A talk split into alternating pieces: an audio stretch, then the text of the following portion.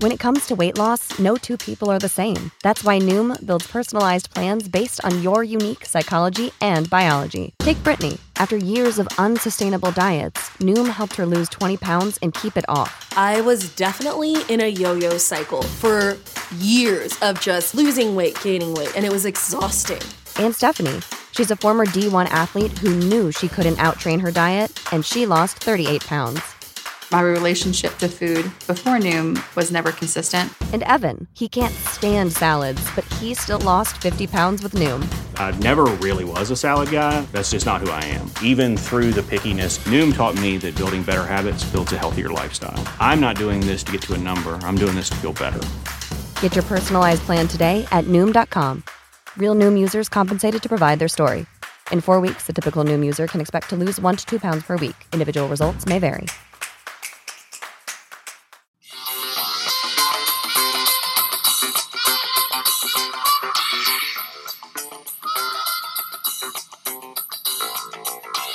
Thank you, OJs, for our standard open. We would be Dr. Windy Dees from the University of Miami, Jason Jackson from Miami Heat, Sirius XM NBA Radio. If this is your first time stopping by, we should let you know uh, this is the place to be for all sports business discussion.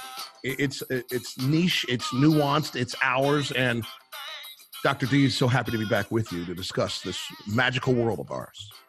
This is the absolute bright spot in the quarantine, Jax, that we get together on a weekly or bi weekly basis and do this. It is absolutely the place to be when you have no place to be. Amen. Amen. Well, apparently, the place to be was the National Football League this week, which gets us to our first topic. The NFL, in unprecedented fashion, had to hold their draft uh, virtually. The commissioner uh, wedged in his home between uh, what was that? That it was like New Rochelle and just north of Mount Vernon, and I'm like, look at the commission up with the people. I love it.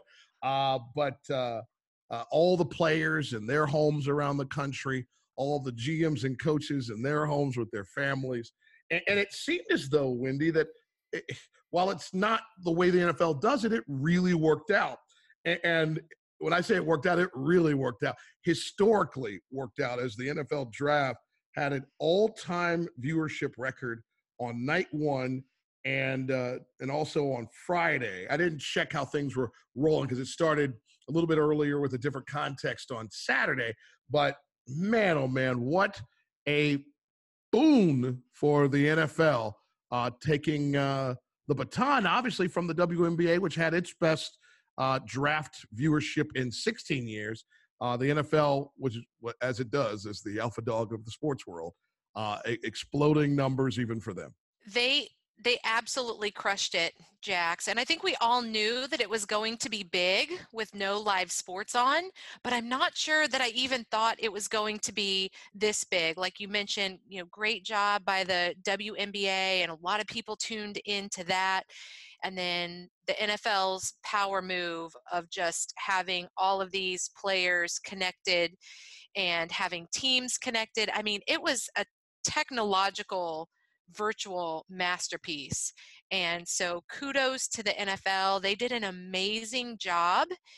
And you know, not only did the ratings numbers show how popular it was, um, but Jax, I I kept seeing a lot of people saying that they they actually like this format better, and we can talk about this in a minute. But just to share with our listeners the the numbers and why we're saying it's historic. Um, the headline I saw, the NFL draft shatters all time draft viewership. Mm-hmm. Uh, they had 15.6 million viewers on night one. Mercy. They actually peaked at 19.6 million viewers, almost 20 million viewers. That was up 37 percent. That, that's that's viewership for a game, Doctor D. Uh, that's amazing. That's incredible. You get 100 million people for the Super Bowl, and you have 20 million people for the draft. It was up 37% night one, and then on night two, when you typically see that dip this just proves even more that people were wanting this this content with nothing on to watch because uh, day two you had 8.2 million viewers peaked at 10 million viewers And day two was 40% higher than last year. The entire draft, ratings wise, um, was historic, like you said. Yeah, and, just a little over uh, one fourth of this audience watched the best documentary of my life. We'll get to that in just a little bit. Uh, but let's uh, talk about who's loving this situation because uh, the Walt Disney Company, uh, the the organization that put on this beautiful thing via ESPN and ABC and their, many digital platforms, sold out their advertising. I mean, you're talking about what about 250 grand a pop, right, for these ads? And uh, they sold out every commercial spot they had. So not only did they get a really nice payday for this, uh, their advertisers, uh, I believe around 100, uh, got some massive eyeballs they probably did not expect. They sure did. And to put it into context, $250,000 for 30 seconds is is a good portion of what they get uh, for the Super Bowl. It's not what they're getting every year for uh, the draft, but um, 100 advertisers this year, which was more than they'd ever had. They had uh, 60 new companies, so I think that just shows people's appetite for uh, getting in on this live content. Um, and they sold out all of the first uh, round very quickly, um, and then sold out the rounds after that at that same price, and everything was sold out before the draft took place. Uh, people were probably saying to themselves, no bleep Jackson, Dr. D's. There's nothing else going on. That's fine. That no competition. I would still say this so far jumps beyond expectations and, and numbers that they've experienced in the past. It's worthy of noting. And, and something they also did, they being the NFL, is that while the teams were making their picks, the league simultaneously held a draftathon, I should say, draftathon, he said, uh, and it was a fundraiser to help raise money for uh, relief here in the United States surrounding this virus. Dr. Dees, talk to us about what they're able to do here. This is pretty astonishing. Yeah, you and I talk a lot about the NFL and just what a money machine it is, and and that's great for the NFL, and and sometimes that's good for the players and and the rest of the league, and sometimes that's not, and and the NFL, you know, gets gets a lot of flack for that but you also have to look at the NFL in these situations where they use their massive platform for good and they knew that everyone was going to tune in for this draft and they raised over 100 million dollars through mm. the draftathon for coronavirus relief um, sending a lot of that money to organizations that are going to help frontline workers, healthcare workers, um, giving chunks of that money to the Red Cross and and you know other um, nonprofit organizations that are helping with relief. So, for as much as the NFL rakes in money, they're going to give a lot of money back at a critical time where, you know, people people need this money and, and not a lot of people have money to give but they use this platform to uh, to reach out to people and and people gave in a really great way and it was incredible what a wonderful connection. As these young men and their families dreams are coming true to be able to impact those uh, around them that are dealing with this uh, on a daily basis from a, a, personal standpoint either suffering from it or trying to battle it. So kudos to everybody involved. Next topic. The last dance. Windy this is in my wheelhouse. This is a strike right down the middle. Uh, I was fortunate enough to cover the 1997 98 Bulls once they reached the NBA Finals. And so it's a, a wonderful experience to look back and enjoy Michael Jordan and uh, these the the second three-peat uh, version of his championship teams. And uh, as we tape this, um, we've had one uh, set of documentaries roll out, I should say episodes of the documentary. And um, we're sitting on the day where the next two are coming out in this this five week rollout of 10 episodes. Uh, first of all, just a glorious product. And I, I know that there was a little bit of a rumbling from uh, some viewers, you know, well, well, I mean, we know what's going to happen, and like, yeah, you know what happened was gonna was gonna happen in World War II. Like, doesn't mean you're gonna not watch the documentary. You understand that you love jazz or baseball, but they're great documentaries on those. I think it can get lost on people that there are these wonderful nuances to the things we thought we know. That there is a veneer on most stories, and to be able to pull that back and provide us with detail, which this has done so far, and I only anticipate to do more of, uh, is what it's all about. Uh, obviously, this is something that Bulls fans, basketball fans, Michael Jordan fans, uh, sports documentary fans have been waiting on for two years. And so the fact that uh, the immediate ratings hit for ESPN uh, for the first two episodes airing on ESPN and ESPN2 uh, were simply wonderful from a rating standpoint for the worldwide leader. What'd you notice? This was just such a shrewd business move from ESPN to move the documentary up. It was supposed to have a launch date of June, and they moved it up to April, given the fact, again, that we didn't have the content to watch and they knew everyone was desperate for this and so very smart move for espn to do that. I'm with you jax the 30 for 30 documentaries are just incredible. I mean everyone loves these. They get really high ratings um, the the other 30 for 30 episodes um, so ESPN reported that two of their biggest record-setting 30 for 30s uh, you don't know Bo um, at 3.6 uh, million viewers. Mm-hmm. And then I felt like everybody tuned in. I, I know I did for the one on OJ Made in America, which that one was very popular and it brought in 3.4 million viewers. And at the time, those were huge ratings for those particular 30 for 30s. But when The Last Dance uh, aired, just what a week or so ago 6.1 million viewers on average across espn and espn2 uh, episode one had 6.3 million uh, viewers. Wow. And then episode two, uh, 5.8. And it just blew the other two out of the water. And those were highly rated episodes to begin with. So everyone was desperate for the content, and they certainly tuned in. And it was another incredible documentary by ESPN, but I think we all expected that. The most watched program on ESPN since the college football playoff national championship. Hello, right? I mean, that puts it that puts it into perspective right there. Yeah, we're looking forward to uh, the episodes that are coming down. We'll keep tracking uh, to see how they do.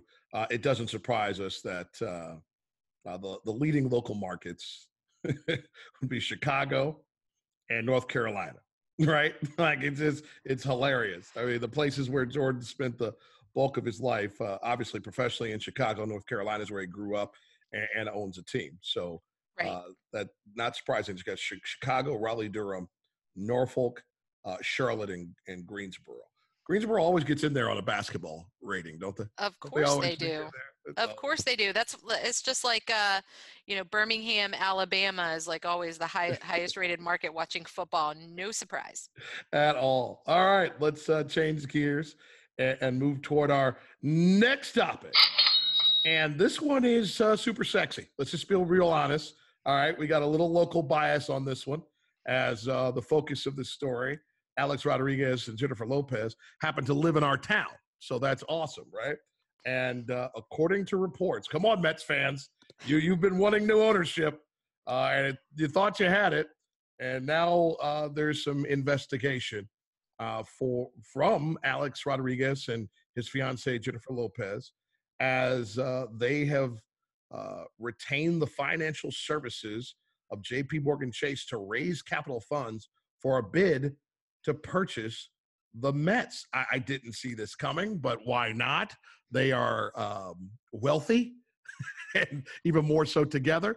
Uh, they're going to need a boatload more cash, and I'm sure um, there's great advice that uh, A Rod's getting from his uh, championship buddy, who used to play to his left there when he was in New York, Derek Jeter. Yeah, well, like you said, Jax, this is a sexy topic for a sexy podcast, so this just fits right in our wheelhouse, man. That's right. Um, yeah, I'm not. I'm not surprised at all with this because uh, Alex Rod- Rodriguez was quoted as saying if the uh, Mets became available again, if this initial bid fell through, um, uh, I believe his name is uh, Steve Cohen, the initial uh, hedge fund billionaire that was looking at purchasing the Mets. Right. Uh, that that bid kind of fell through, and Alex Rodriguez made it clear that if that didn't work, that he was interested. And here we are. What I find fascinating about these team purchases, Jax, is you think about A Rod during his time. Ohio, ready for some quick mental health facts? Let's go. Nearly 2 million Ohioans live with a mental health condition. In the U.S., more than 50% of people will be diagnosed with a mental illness in their lifetime. Depression is a leading cause of disability worldwide. So, why are some of us still stigmatizing people living with a mental health condition when we know all of this? Let's listen to the facts and beat the stigma. Ohio, challenge what you know about mental health at beatthestigma.org. You know, the most highly paid Major League Baseball player, J Lo, actress, singer, celebrity, one of the biggest celebrities worldwide, you combine both of their wealth and you get $700 million, which eh, don't get me wrong, that's a lot of money, but that is peanuts when you're talking about buying sports teams. So, team owners are, are these multi multi billionaires they've amassed all of their wealth typically in some other industry and they buy these sports teams quite frankly as like a side hustle you know so a rod and j lo if they go into this deal uh, the Mets are said to be valued right now at $2.6 billion. The previous bid was for around that amount. The new bid would likely be the same, but they would be looking at just buying a very small minority stake. And just like Derek Jeter needed to come in with a big, you know, billionaire partner, a heavy hitter to be able to make the purchase, he's only 4% vested in the, uh, in the Marlins. Alex Rodriguez and Lo would be looking to do the same thing. So yes, they're interested, but they have to find a real deal um, owner that can come in and help them make this happen. Well, we're going to keep an eye on this one, and Mets fans will let him hear it because remember, before he signed with the Yankees, it looked like he was going to be a Met, and, and he, he went with the other squad. You know, Met fans, they are sensitive about that ball club in the Bronx, man. So let me tell you what, as soon as somebody signs your paycheck, a lot of those rivalries go right away. They're just speaking someone who's you know, graduated from Florida and Miami signs my paychecks, you move over to the dark side real quick. So I think I think uh, A Rod will be just fine. It'll be interesting to see how the uh, Yankees fans handle that. Next topic the United States Olympic and Paralympic Committee and their plans to make these budget cuts. You're going to have to get us through uh, a lot of this dynamic. Obviously, things are uh, difficult. Um, you're talking about a situation that right now has the 2020 game set for 2021. Um, man, oh man, if if that isn't enough of an issue, um, particularly if it's canceled entirely. Which I don't, you know, I know it remains a possibility, but I, I don't think that's where we're headed with it. But the 2024 Paris Games, uh, they're already starting to look that far ahead and say, hey, we need to bring these budgets back. Why so? And what are we talking about from a cut standpoint? Well, like you said, Jax, I don't think there's anything off the table at this point in terms of what gets canceled in the future. You know, we were all really optimistic at the beginning of this, but I think now the realism has hit, and um, we there would be no surprise. I don't think at this point if the Olympics got canceled again. Hopefully, that's not the case, mm-hmm. but looking ahead, um, the USOC has already started to announce their budget cuts, and they're pretty significant. So, um, the USOC or the USOPC, if you include Paralympic Games, mm-hmm. um, but our our national committee, they typically operate on a one billion dollar budget. Well, they just announced uh, within the last week that they're going to head uh, go ahead and make their budget cuts, which are going to be around twenty. So a $200 million budget cut um, to their budget, which would go through the 2024 Paris Games. So they're going to have to find $200 million to cut between now and then. Mm. The the real interesting thing here, Jax, is they've already made cuts. So uh, the USOC chief executive, Sarah Hirshland, she's already taken a 20% pay cut. Her executives have taken a 10% pay cut, which you and I in our past podcasts have talked about. All the leagues are, are doing this. So now the Olympics are announcing these. So they've already cut their executives' pay. Now they've got to cut 20% of their billion dollar budget out they've made the statement that the cuts will not come from the NGBs. They will not come uh, from the national governing bodies. So things like USA Track and Field or USA Swimming, they they won't let the cuts happen to the national governing bodies, and in essence, that protects the athletes. So the question then is, if your executives have already taken cuts, you're not going to pull back from your governing bodies and your athletes because they're already in trouble. The athletes are, some of them are not getting paid from their sponsors. Mm-hmm. They've got to find some other place to pull $200 million off the table. That's going to be tough. The thing that's interesting to me is this caveat that the committees have extended to their partners this option to extend uh, until after the games in 2021 at no charge. I mean, I heard about make goods, but this this is another deal here, right? I mean, I, am sure it's to, to make sure that relationships stay stable, but that's not obviously going to generate any revenue. So is that basically saving the money for now uh, and worry about tomorrow tomorrow?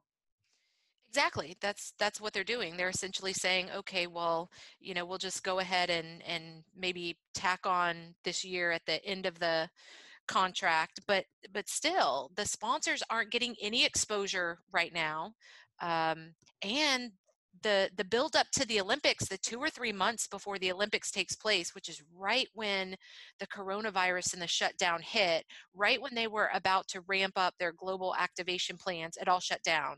So they missed that um, you can't really activate right now. I know you've replanned the Olympics for next summer, but you can't do anything at this point. And I think, like you said, the Olympics next summer are they're rescheduled, but everything's a question mark.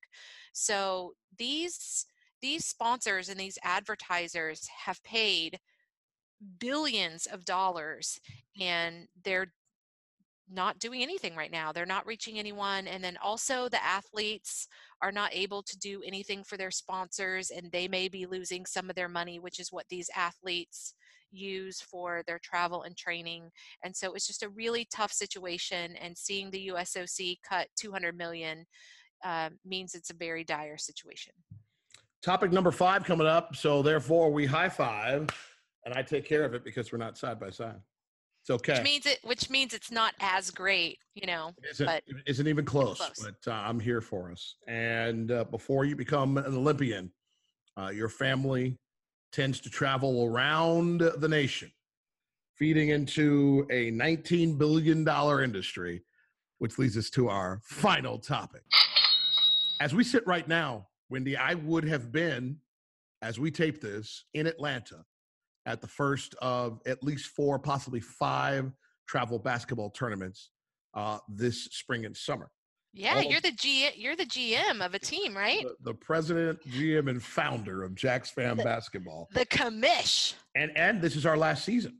This is our final season because all of our kids are uh, 17 and under, uh, and that's the final year before uh, you head to college. Oh, that's awful. And so while the growth of travel teams and regional and national events have grown into this ridiculous business, I just noted nearly $20 billion business. Uh, you've got these complexes, you've got these leagues, you've got these tournaments that are all on pause right now. They've lost March and April. And for the foreseeable future, I don't know what's going to happen because all of these entities have to wait on the recruiting calendar to be reset by the NCAA, and they can't do that until we know what kind of society uh, we're going to live in and how we're going to live in it. Doc, what you know, what what a mess we have here. This is, I think, a trickle down effect that people have not been talking about. I think this is one that's simmering under the surface, and I'm glad we're talking about it, Jax, because yes, this all affects professional sport, and that's what you and I are always talking about. And but this has a trickle down effect all the way to high school sports and, and youth sports, kids at every level. So we were about to enter summer where travel sports are at their peak like you just talked about you're you're knee deep in it as well mm-hmm. but these these travel sports are not only vital to the kids but i don't think people realize youth sport in this country has become a 19 or almost 20 billion dollar industry because family summers and their vacations revolve around these trips. Families pack up, they go to these kind of small, sometimes rural towns, but they camp out for a week and they play games every day and they go to movies or they go to the local water park.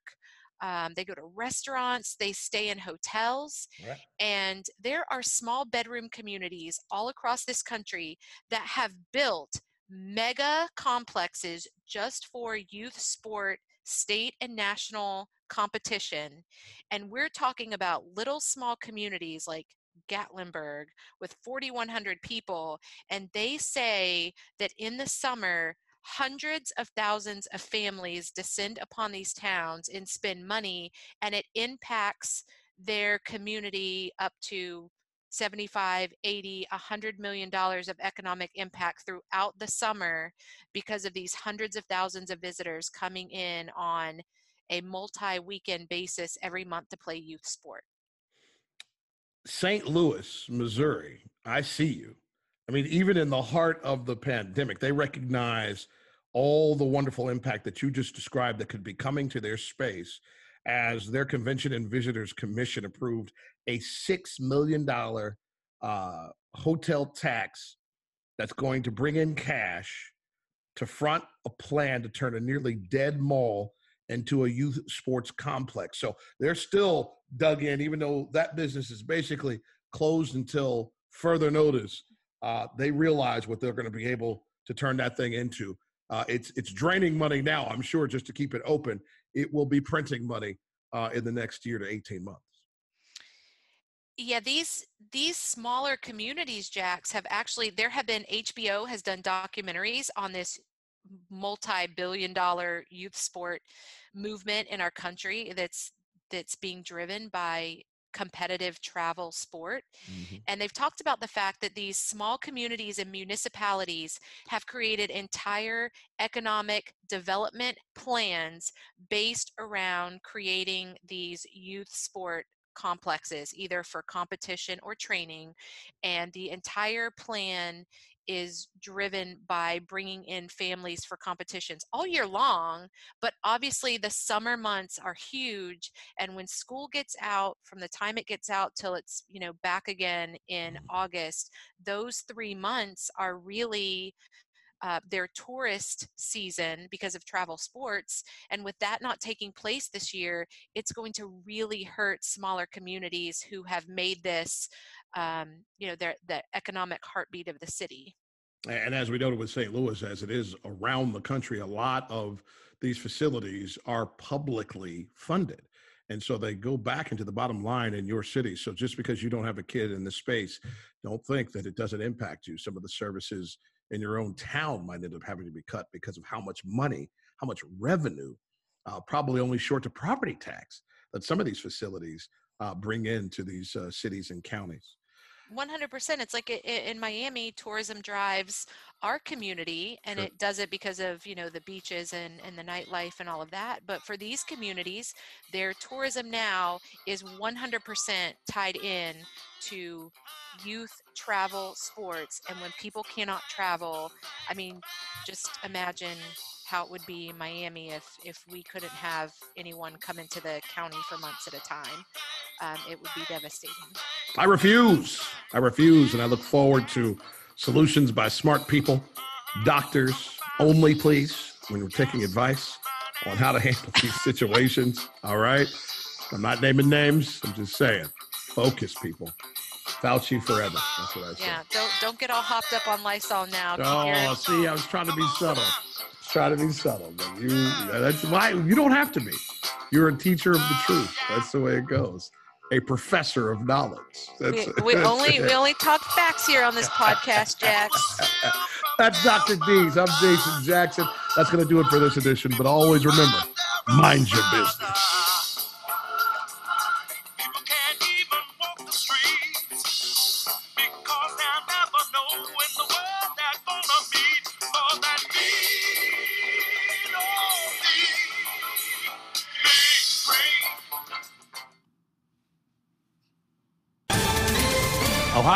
Ready for some quick mental health facts? Let's go. Nearly 2 million Ohioans live with a mental health condition. In the U.S., more than 50% of people will be diagnosed with a mental illness in their lifetime.